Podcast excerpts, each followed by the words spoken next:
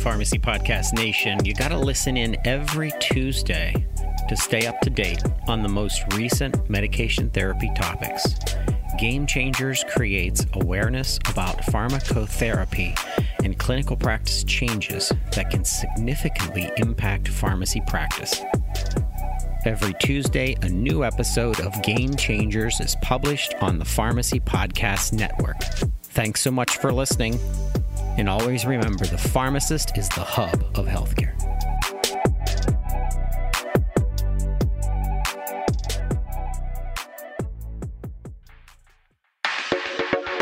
And welcome again to another edition of Game Changers Clinical Conversations. I am your host, Geoff Wall, professor of pharmacy practice at Drake University, um, and I appreciate you taking the time to uh, listen to our podcast.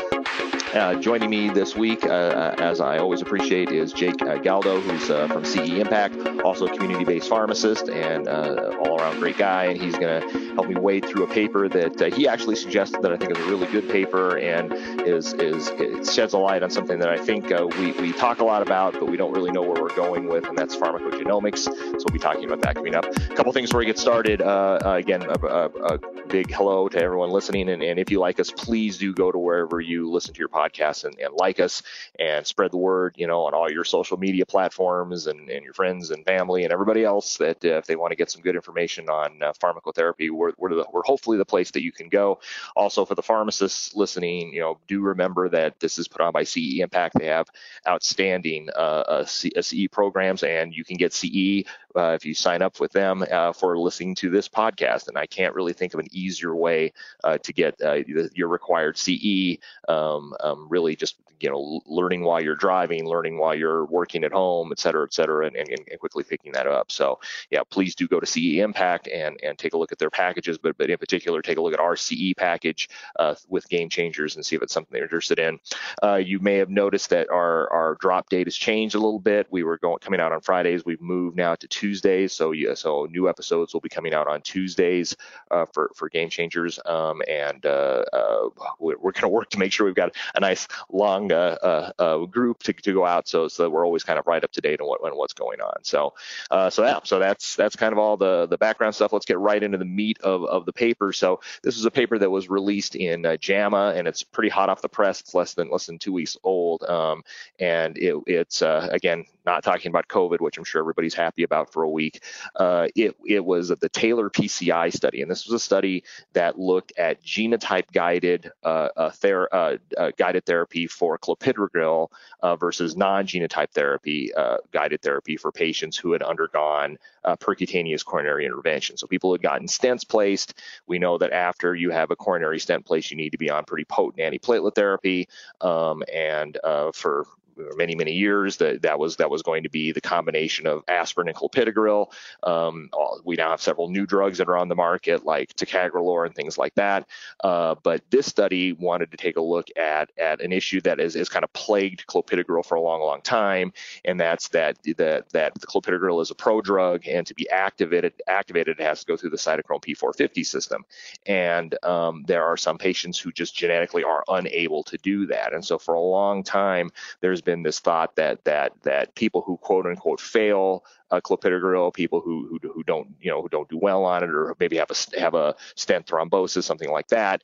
Um, perhaps the reason is is because they just genetically cannot turn clopidogrel into its active form and have it have it work in the body. And certainly that's been that the, the push behind drugs like ticagrelor that don't have that same uh, uh, step that needs to be uh, having the drug being activated. So you know, the, uh, for the pharmacist listening, I'm, I'm, sure we've all, you know, heard about how pharmacogenomics is going to change our lives and personalized medicine and all that stuff.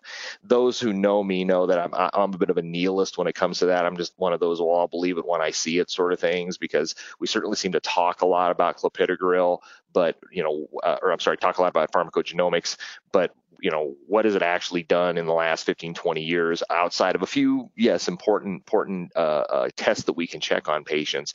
But that's been largely uh, for for safety and not for efficacy. You know you have the, someone who's on who might get abacavir for hiv we need to test to see if they can genetically you know uh, have the genetics to be able to metabolize the drug.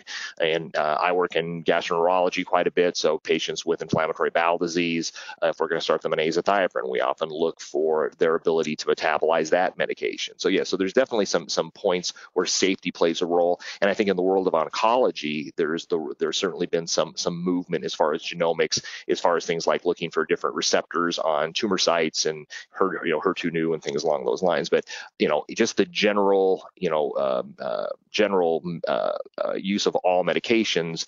You know, I, we we kept saying, well, one day you'll have this card, and this card will have all your genetics on it, and you'll be able to hand the card to the pharmacist, and the pharmacist will put the card in and type in and, and pick the right medication for you. And I, I think that's kind of like jetpacks and and and you know flying cars. It's one of those things that yeah, I mean, I'd I'd, I'd like to see, but I think we're still kind of a, a, bit away from that. And that's kind of where this study kind of came came across. So um, so I'm going to shut up a little bit. So Jake, you know, you you read the study and actually pointed out the study as, as a pretty good idea for this for this game changers. Why don't you tell us a little bit about the trial itself and what you thought about it? Awesome. Thanks, Geoff. And I think what what's kind of interesting is, you know, I, I, sent this over to you and said, let's talk about it. And then we, we said, okay, well, who's going to play yin and who's going to play yang? Uh, yeah. Uh, and I think we're both yang on this one, uh, which which adds to the to the fun of the conversation, yeah. right? Yeah. Uh, well, I'll, I'll, try I'll try to up my good cop a little bit if it's as best I can. Yeah. So yeah. So yeah. But uh, what what I really liked about this trial is it's it's the first time that it's looking at outcomes. Anytime we, we think about pharmacogenomics and we hear about it, it's always been like this retrospective because we've finally discovered the gene.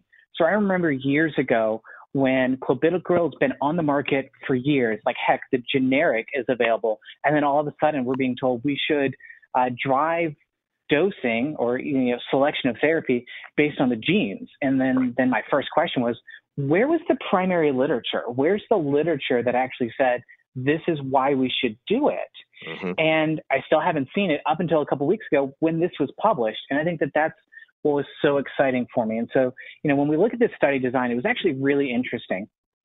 They took a couple thousand folks and they broke them into two arms initially one to get conventional, just clopidogrel driven uh, antiplatelet use secondary to, you know, court coronary syndrome for PCI.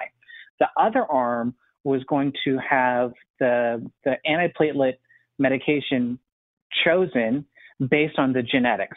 So everybody did point of care testing, but half your arm still just got clopidogrel. The other half of the arm was then bifurcated into two more arms, those that um, expressed the, the allele, the genes that said, I cannot metabolize the prodrug clopidogrel to the active drug, therefore I'm going to be on ticagrelor. And then you had the arm that, you know, was fine with metabolism, so they got conventional clopidogrel. So the primary endpoint was almost like this, this like step to step to step down, where it was the genotype driven therapy of those that got uh, ticagrelor because they you know weren't able to metabolize clopidogrel versus those that were getting the conventional clopidogrel. And the results was there was no difference. It was the same. And then they even took it a step higher up and said, well, what's our secondary outcome, um, which is just looking at that that initial split of those that are having genotype driven therapy versus those that get conventional therapy. And again, they didn't see a difference. And I thought that was really fascinating and really interesting, and why I wanted to really have this conversation with you.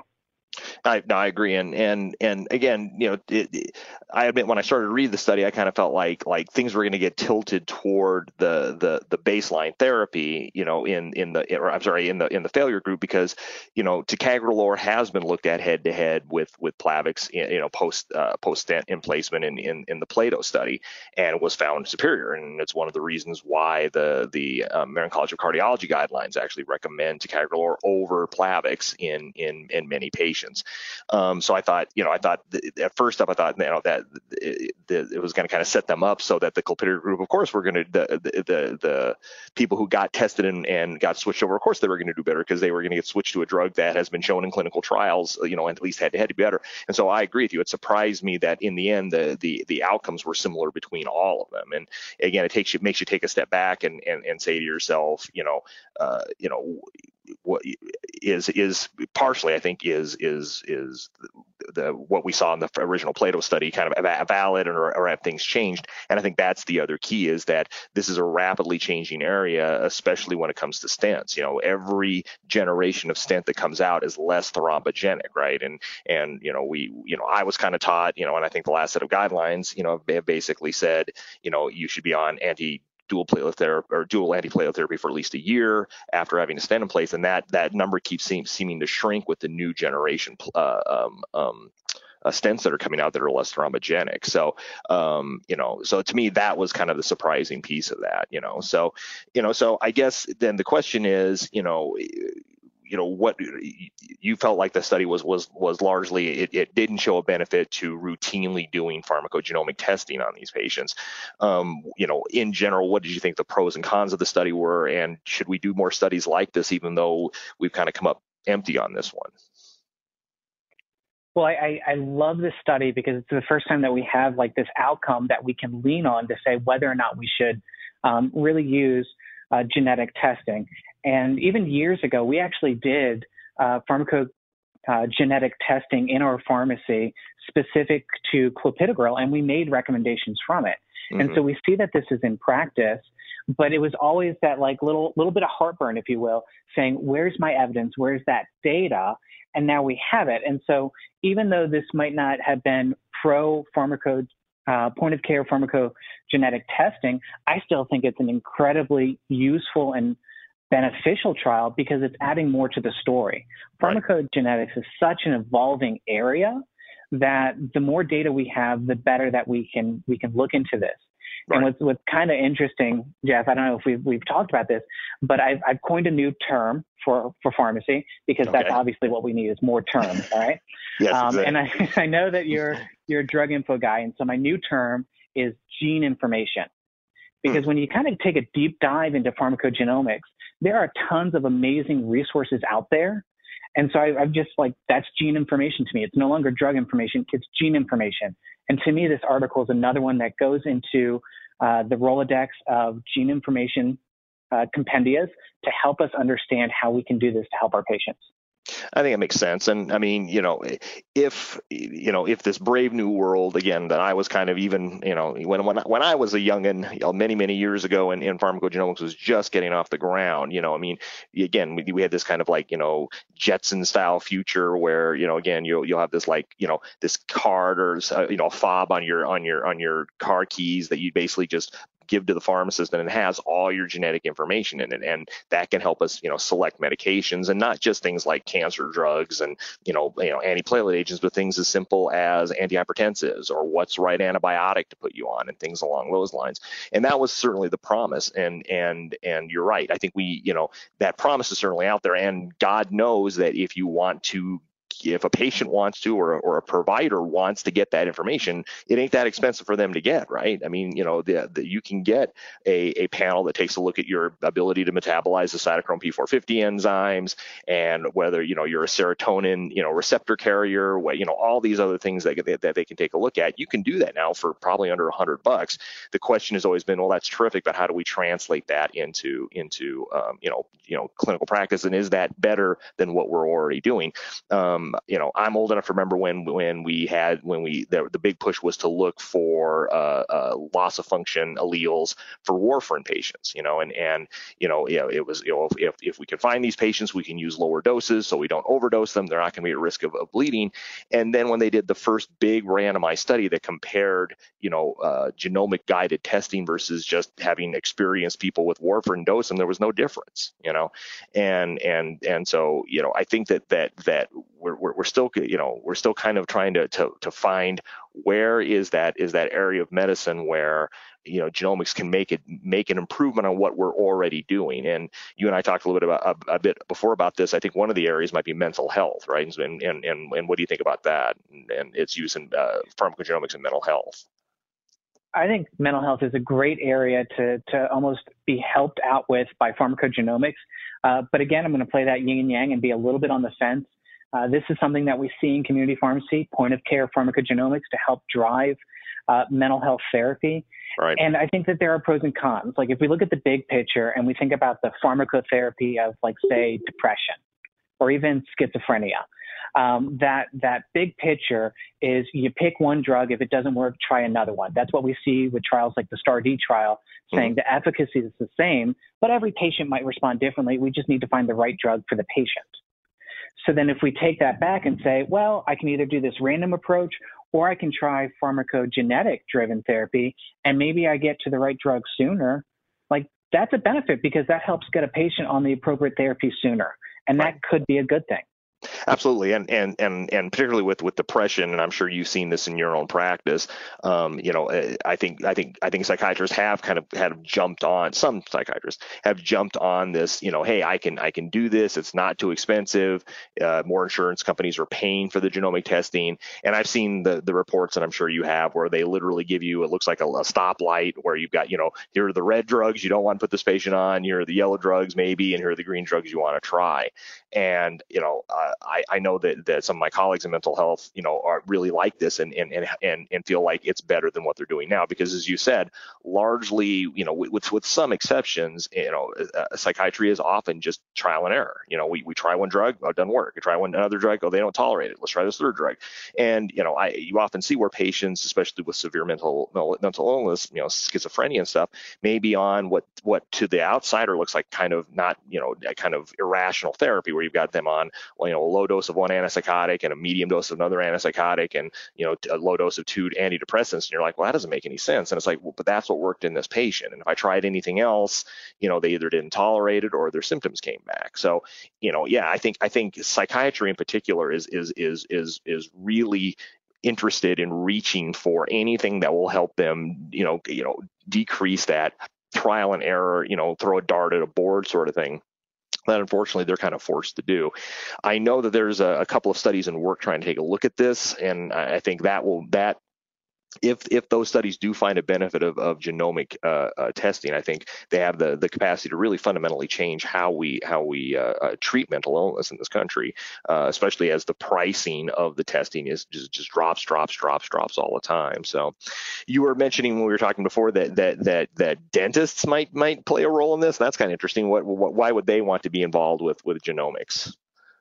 You know that it's it's kind of interesting. I, I, often work with some dentists, especially those that focus in um, oral health and the oral health discipline within dentistry. They are they prescribe a little bit of everything. Because I mean, they're treating um, all these different lesions. They do right. oral cancers. They do pemphigoids. And so it's it's really fascinating with the drugs that they prescribe. And so sometimes they're getting flagged because the drugs that they're prescribing uh, like Dapsone and things like that mm. are getting like kind of pinged as these drugs that might need pharmacogenetic testing. And so now we have some of these commercial entities coming into dental practices saying you should do pharmacogenetic testing. So I think what's what's exciting and interesting about it is this again emphasizes the role of the pharmacist in the healthcare system because we can almost be the quarterback of genetic testing. Mm-hmm. Because I can only imagine the patient that's having the dentist do it, the cardiologist is doing it, the oncologist is doing it, and you get three different reports from three different labs. Well, why not just bring it all in house at the pharmacy and really have that be the the center of your pharmacogenetic information?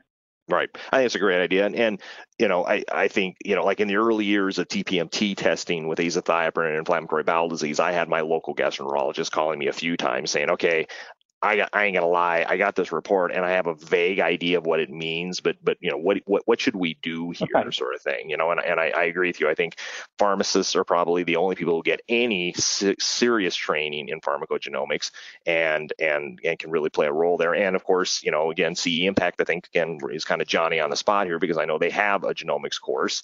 And so again, those of you who are interested in learning more about this, you know, um, um, please feel free to go to their website and check it out because that very well may be something that can kind of catch up on what's going on. And, and I'm sure as, as more of this stuff comes up, we'll have more information. So, you know, yeah, I, I don't want to be a negative Nelly and say, you know, well, you know, pharmacogenomics sucks. It doesn't work. I mean, I, you know, I don't think either one of us feel that way. I mean, I think we, we would want it to work uh, because I, I agree with you. I think, I think there's so many areas of medicine where we kind of throw a dart at a board or try X, then try Y, then try Z. And if, and, and the sooner we can get people to, to where they want to be, um, if we can use genomics to do it, especially at the cheap cost that that that these tests have now become, you know, it, it, it does seem like kind of a no-brainer. So I guess you know, I you know, I, like I said, I don't want I don't want to be too much of a bad cop. I would love to see another study come out, you know, that looks at clopidogrel perhaps in stroke. You know, maybe that's an area where where that's the next the next place for this to go. Since you know, you know, we do use clopidogrel quite a bit in ischemic stroke. It'd be very interesting to note, you know, gee, maybe in in in in, in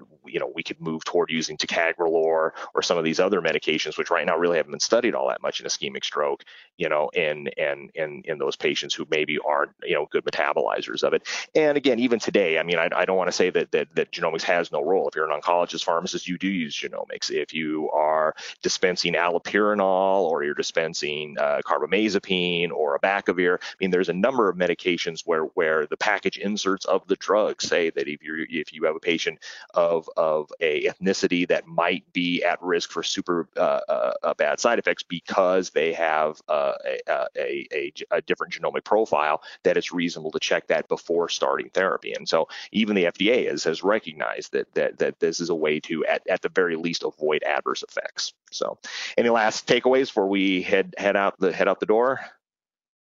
No, I think I think you hit the nail on the head. I think this was a really interesting article. I encourage everybody to read it. Um, yep. There's a lot of key insights that we didn't have time to cover, but it uh, really helps continue the conversation in pharmacogenomics. Yeah, I completely agree. So yeah. So again, Jake, thanks for as always for, for with being with us and again suggesting I think a very interesting article. Uh, we'll be back uh, just to wrap things up. But first, a word from our uh, sponsor, CE Impact. Again, uh, uh, head on over to their website, check them out. If you're looking for CE or even just looking to, to improve your skills as a pharmacist, I think you'd be hard pressed to find a, uh, a better place to, to get started.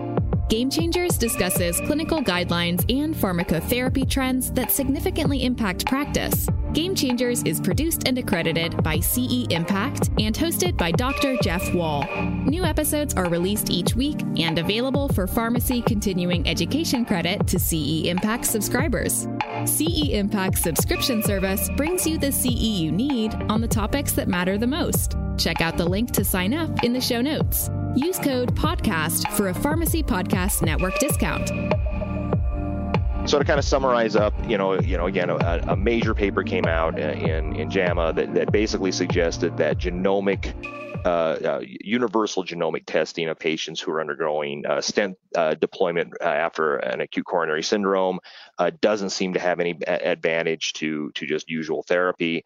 Um, you know, again, if, if, you're a, if you're a big proponent of genomics, you may see this as a bit of a blow, but keep in mind that this is one small area, and this is particularly, as I said, an area where you know things are changing so rapidly that that it, it's going to be hard to put put that in context. There's lots of other places clopidogrel is used. There's lots of other places that other drugs that go through the, uh, the cytochrome P450 system, the P glycoprotein system, all of that is genetically determined. And so, you know, we need, as Jake pointed out, we need more studies like this. And I hope someone will, will have the money to fund studies like this to really find out what the benefit is over standard of care. So thanks again for joining us for another episode of, of, of Game Changers. We will catch you next week. And remember, uh, time flies. I don't know where it's going, but the most important day is today. We'll see you next week.